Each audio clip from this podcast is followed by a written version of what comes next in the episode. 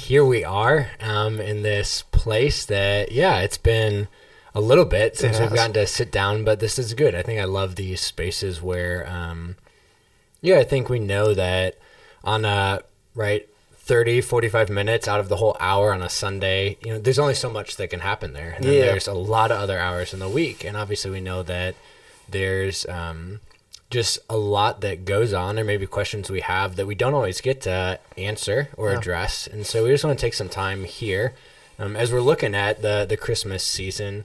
Um, yeah, to really just talk about something. So one thing I want to just ask you is Yeah. um, this whole idea of Christmas trees and um, yeah, we were kind of dialoguing about this a little, um, and we thought it'd be good to just have this space to talk about Christmas trees. How should we, Yeah. as followers of Jesus, understand the Christmas tree? That's such a good question, um, and I think honestly, I think there's there's been um, in recent years a lot of questions around the origins of Christmas. Um, uh, is, th- is this a pagan holiday that we're just kind of like reappropriating? Um, is this biblical? Is this something that, that we're supposed to do? When was Jesus born? How do we get to December 25th? Uh, what's the deal with Christmas trees and stockings and all that other stuff? Um, is this what is this what we should be doing as those who seek to honor the Lord? And um, I think we need to be really careful. First off, not to not to roll our eyes at those questions. Um, the first time I heard that, I'll, I'll confess that was my response, where I kind of went, "For real? Like uh, Christmas? Really? We're questioning this one?" Um, but as I listened to people, I understood kind of where they were, and so um, I think it would be good before we get too far into the Christmas season, maybe to take just a few moments here this morning. Um, oh, who am I kidding? It's probably going to be like 20 minutes because it's you and me. Well, it's, You. it's me. Uh, walking through uh, a couple conversations, maybe around Christmas, the origins of Christmas, and and what, how we should enter into Christmas thoughtfully. So, um, let's let's let's kind of look at this three ways. I want to look at this historically, um, biblically, and then and then culturally. And so, let's do the historical angle first. So, I think there are a couple realities around Christmas time that that we should acknowledge. So, first off, um, December the twenty fifth, where we typically celebrate Christmas, we celebrate Jesus' birth. I think we should acknowledge that that date coincides with ancient pagan holidays and festivals. Uh, I think if you're just going to have your eyes open, you need to be aware of that. And so let's talk about just a couple of them. Um, first off, Saturnalia was um, a Roman festival where uh, the Romans honored the agricultural god Saturn and they, they sought his blessings for the upcoming year. They wanted to appease him. Um, that was held on December 17th in the ancient Roman world and it went for about a week. And um, Saturnalia actually bears a lot of resembl- resemblance to modern Christmas festivals. Um, there's a lot of feasting that went on. You'd have your family over to your house. Um, you would actually travel to your neighbors and sing songs. Um, now, they would do it naked, which we're not doing that. So uh, they would carol, uh, they would give gifts. And so Saturnalia is one of these first things that we see in history. We go, gosh, that sounds a little like Christmas. Um, solstice is another pagan holiday. It's rooted in the, the turning of the seasons. Um, solstice is celebrated um, in many cultures around the world um, in antiquity and still today um, on December 21st, the, the darkest day or the darkest night of the year, and it represents the turning of the seasons. Um, Yule is another festival um, celebrated by the Germanic people, and that kind of arises out of these these first two. Um, Yule this year is celebrated December 21st through January 1st, so it's it's kind of a week long festival. It ties some of these elements together. There's a rumor too that there was a holiday um, that was instituted by um, an emperor named Aurelian in seven or in 240 or 274 AD um, called Sol Invictus, which means the birth of the sun. And so it, it kind of coincides to the birth of the sun. It's when the days start to get longer Yeah. after December 21st. Um, and then even more modern, like the origins of Santa Claus, you could look Yeah. at Santa Claus. Uh, yes, St. Nicholas was a real person. He was a, a real bishop. He was a Christian. He lived in Turkey in the fourth century. And um, he gave gifts to people. Uh, he actually did a lot of amazing ministry. Um, but I think we need to acknowledge just reality is that that this last week of December correlates or at least coincides with ancient pagan festivals, some of which are still in practice today. And I think we just need to acknowledge that. That's just smart. We Yeah. don't need to pretend that these things don't exist. Um, but it brings up a second reality historically, um, and I think this is very important, is we don't know if Jesus was born on December 25th or not. What? Yeah, I think we need to say that. Yeah. And that shouldn't surprise us, okay, for a couple of reasons. One, look at who Jesus' family was Mary and Joseph. Yeah. They're poor. We know that because of Luke 2, the offering that they bring to the temple. Um, we know they're Jewish. Um, we know that, that Jesus' birth was not really all that well known. Um, In our nativity scenes, we imagine that there's lots and lots of people Yeah, there. There probably weren't. Um, The shepherds were there, we, we know. The wise men probably didn't come until later.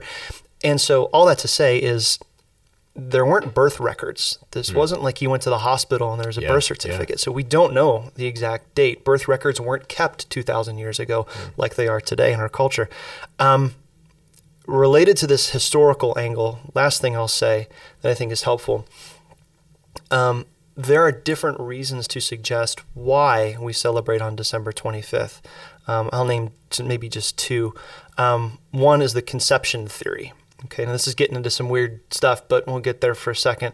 Um, the early church fathers, you might call them the, the patristic fathers, the early church fathers, for a lot of reasons, believed that Jesus was conceived on March 25th.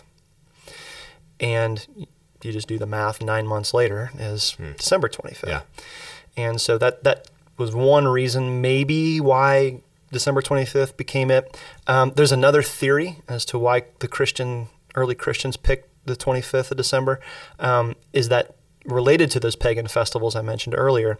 That um, there may have been a missiological reason to say, well, let's take these festivals and baptize them in Christianity, and let's almost uh, co-opt or, or reappropriate these festivals in the name of Jesus. And um, so that's another theory. So all that to say, historically, this is the first of these three conversations we need to have. Historically, we need to be honest and say, there's no real historical reason for picking this exact day. We don't know. And so we probably shouldn't be dogmatic about December 25th being the only day that we celebrate Jesus. Yeah. Um, so anyway, that's this first kind of kind of take on it. That's a lot of info, but that's that's the historical conversation I think we need to have. Um, I think secondly, there is a biblical conversation that we need to have. And so I want to go to two texts, and we'll, we'll try and do this quickly. Um, there's two texts that tend to come up in this conversation around should we celebrate Christmas? Yeah. Um, the first one, uh, and by the way, Easter is lumped into this or any other uh, holiday. The first one comes out of Deuteronomy 12. And um, it's Deuteronomy 12, verses 29 through 32. I'll just read them real quick.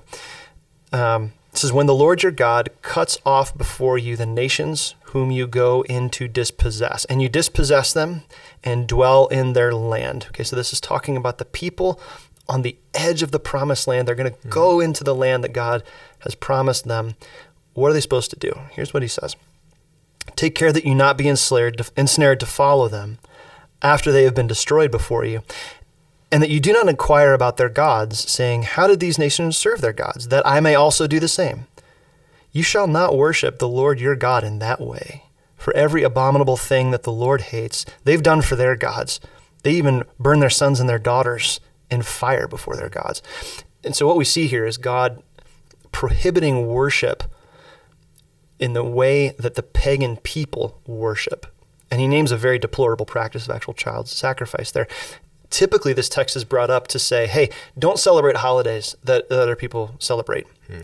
Yeah. And we go, well, that's kind of missing the context here. The, the conclusion is we should not worship what the other nations worship, nor should we worship how they Yeah, worship. We shouldn't that take our cues for what's valuable for From what's them. around us. Um, another text that's that's kind of frequently brought up is in Jeremiah. Now this one gets really interesting. Uh, this is in Jeremiah 10 because this sounds really close to a Christmas tree. Right? Yeah. You ready? Okay. It's Jeremiah 10. Thus says the Lord. This is Jeremiah 10, verse 1. He says, Don't learn the way of the nations nor be dismayed at the signs of the heavens, because the nations are dismayed at them. Now, here's where he gets specific. For the customs of the peoples are vanity. A tree from the forest is cut down and is worked with an axe by the hands of a craftsman. They decorate it. The King James actually says they deck it, like they hmm. deck the hall. They deck it with silver and gold. They fasten it with hammer and nails so that it cannot move. And he's basically saying, don't don't do this. Don't don't do what they do. And so sometimes well-meaning Christians come to that verse and they trip over it and they go right there. That, that says no Christmas tree Yeah. here again is a great example of how why context is so important Yeah. biblically is this whole section of Jeremiah 10 is talking about the value of God. Hmm. Which is more valuable, a tree that you would bring down into your house and worship and say, gosh, we, we God, whatever God exists, we're, we're calling on the power of this tree to bring your blessing. Or going straight to God because you are part of his chosen people. We would say in the New Testament, because you've been brought near by the blood of Christ, going straight to him and saying, God, you are valuable. You are the one that we worship. And so that's what this is getting at here. This is not preventing or or or, or castigating people against Yeah. a Christmas tree. This is about the object of their worship. Um, he's really condemning idolatry. Yeah. And yeah. so that's where this gets, I think, a little more interesting. Now we want to move this into, I think, the third aspect of this conversation. Um, we'll call it the cultural elements. So we've got this historical bit, we've got the biblical bit, and now we'll talk about the cultural bit. But I want to pause for a second because I've been going for like 10 minutes at this Yeah. point. What's what's happening in your mind when you hear all these things kind of come up? And then we'll talk about the cultural bit. Yeah, no, I think no, I think all of that is so helpful for us. And I think to understand like the context and the history.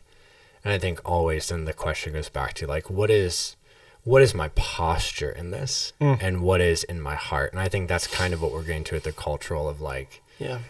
it is in, in any of these things. And I think we've talked about this before um, and unpacked these things where, um, and I think Paul talks a lot about this where, right, even the idea like food sacrifice to idols. And so I think we have to have these conversations in a way of like, let's be honest about these things. But I think just because that's true that this this holiday was a, a pagan, it doesn't mean that because I am engaging in some form of Christmas festivities that I am therefore a pagan idol Yes. worshiper. Yes. You know, and so I think that that is a thing. And you know, we should I think as it moves to what's the posture, it's the same way of like, I mean, for my my kids in my house, there's things where it's like these are nice activities, but when this activity becomes a place of like worship or idolatry, then like it's a bad thing. And so it's like as simple as something like like coloring, when that becomes a space where like y'all are fighting over stuff or being rude, like then actually like coloring is no longer a good thing. Yes. Because it is moving away from like it's moving their hearts into a space of idolatry.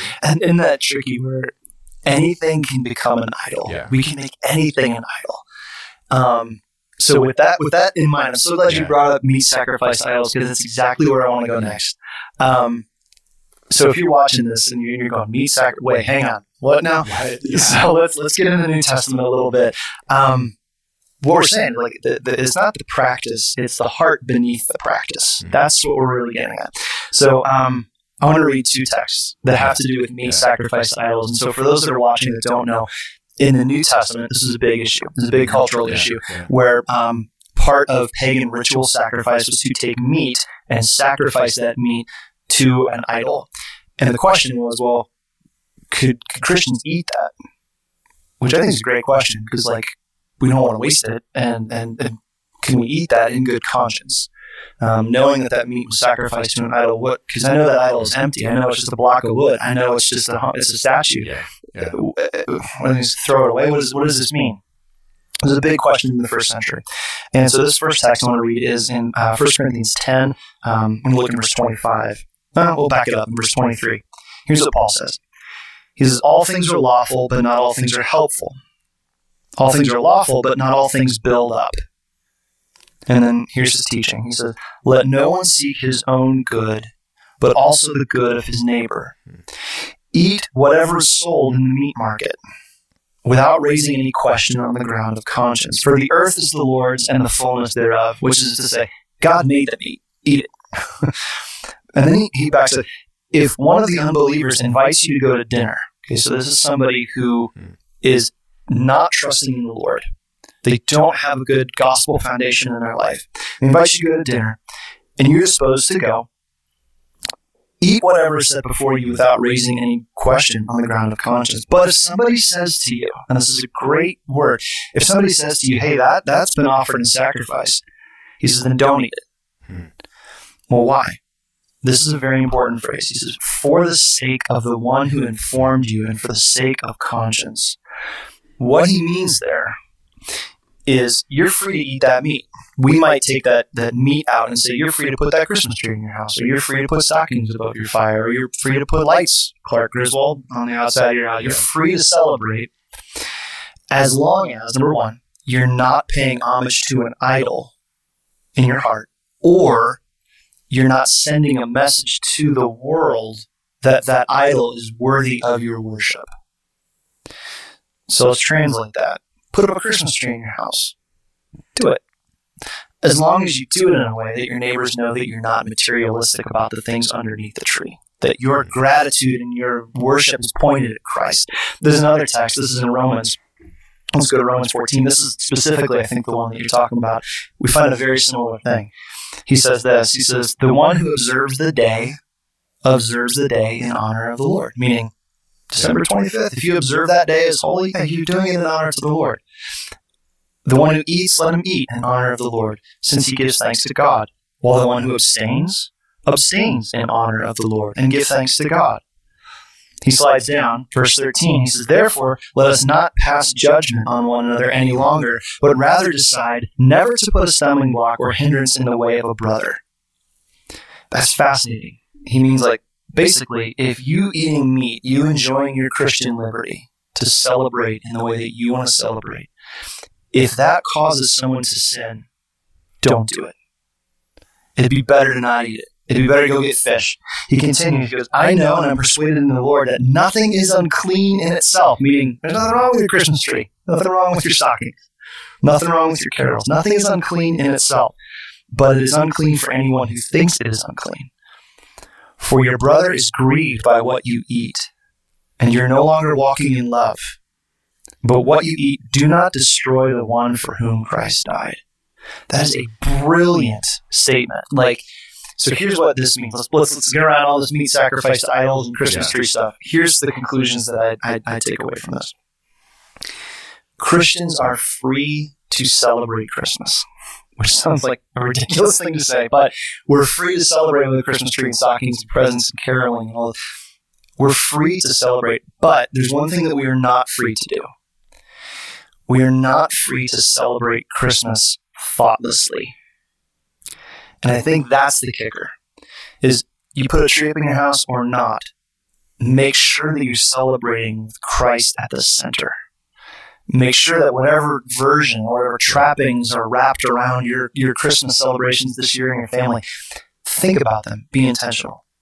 I think that's what, what scripture is really teaching us here. So, um, Can I ask you Yeah. guys? Yeah. So think you've been listening, um, right? And I'm I'm with you. But does if someone hears that though, maybe they're thinking, but but doesn't it say not to cause your brother to stumble? Mhm. So how would you navigate that if someone Sure. wants to come back and say, well, it says don't cause someone to stumble, and you having a tree and lights in your house causes me to stumble, Yeah. and so you need to take that down. So I think there's three things I'd say in response to that because this this text is sadly misused a lot in the church. Yeah. I think one. So how do you know what causes your brother to stumble? So I think there's two things I would say to that person, and one thing I would actually say to the to the brother who's vocalizing that. Okay. One, you do need to know. We need to be aware of cultural trends Hmm.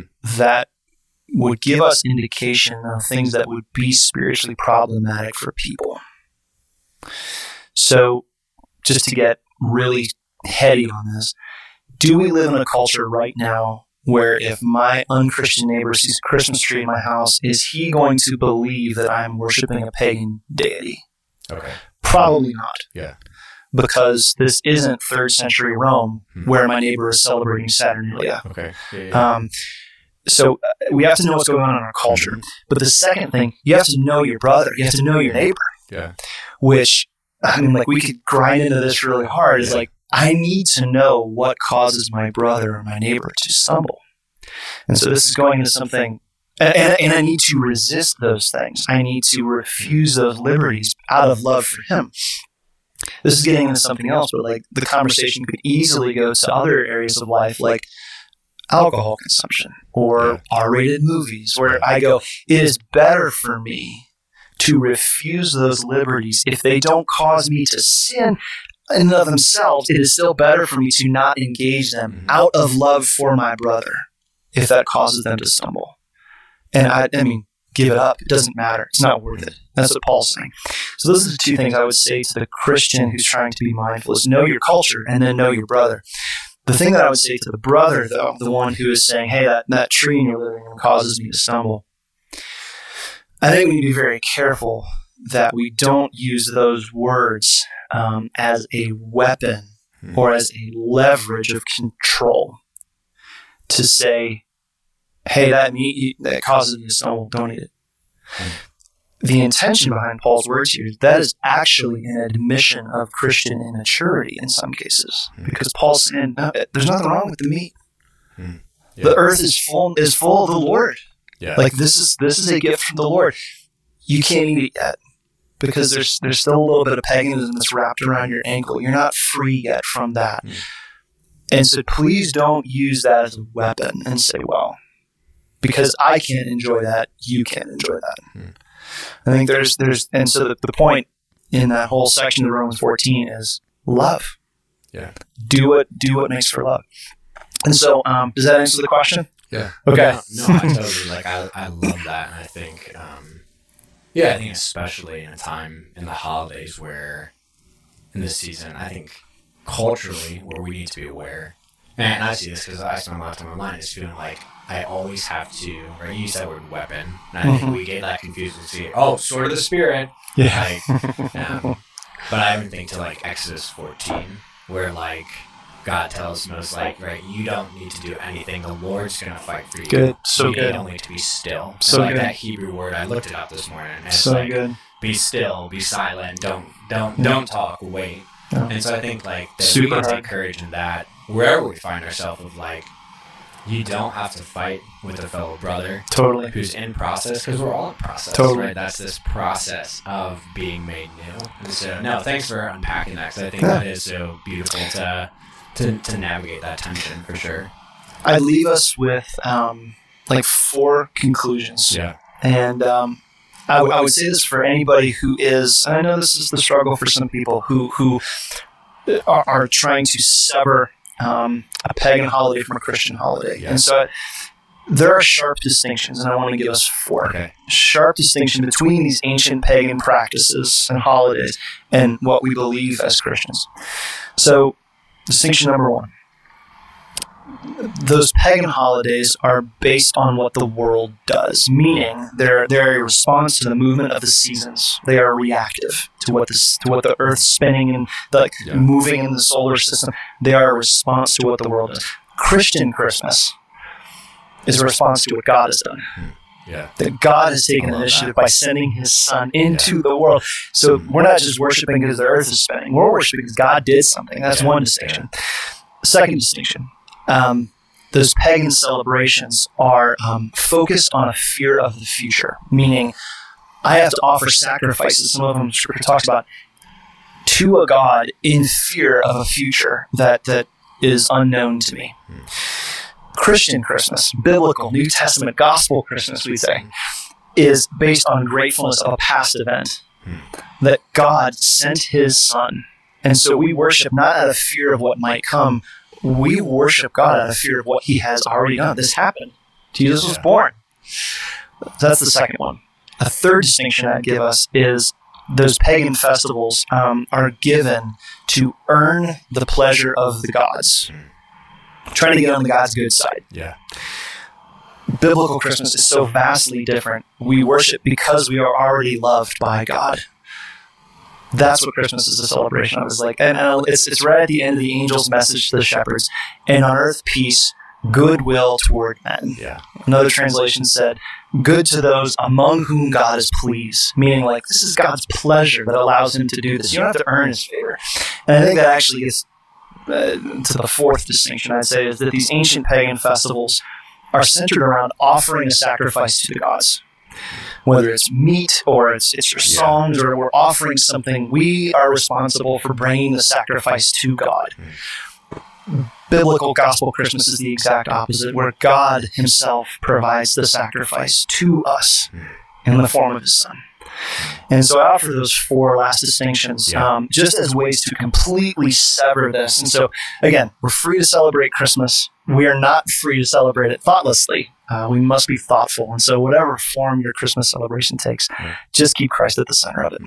Well, awesome. Thanks, Brandon, for just yeah sitting down having this conversation. I learned a lot.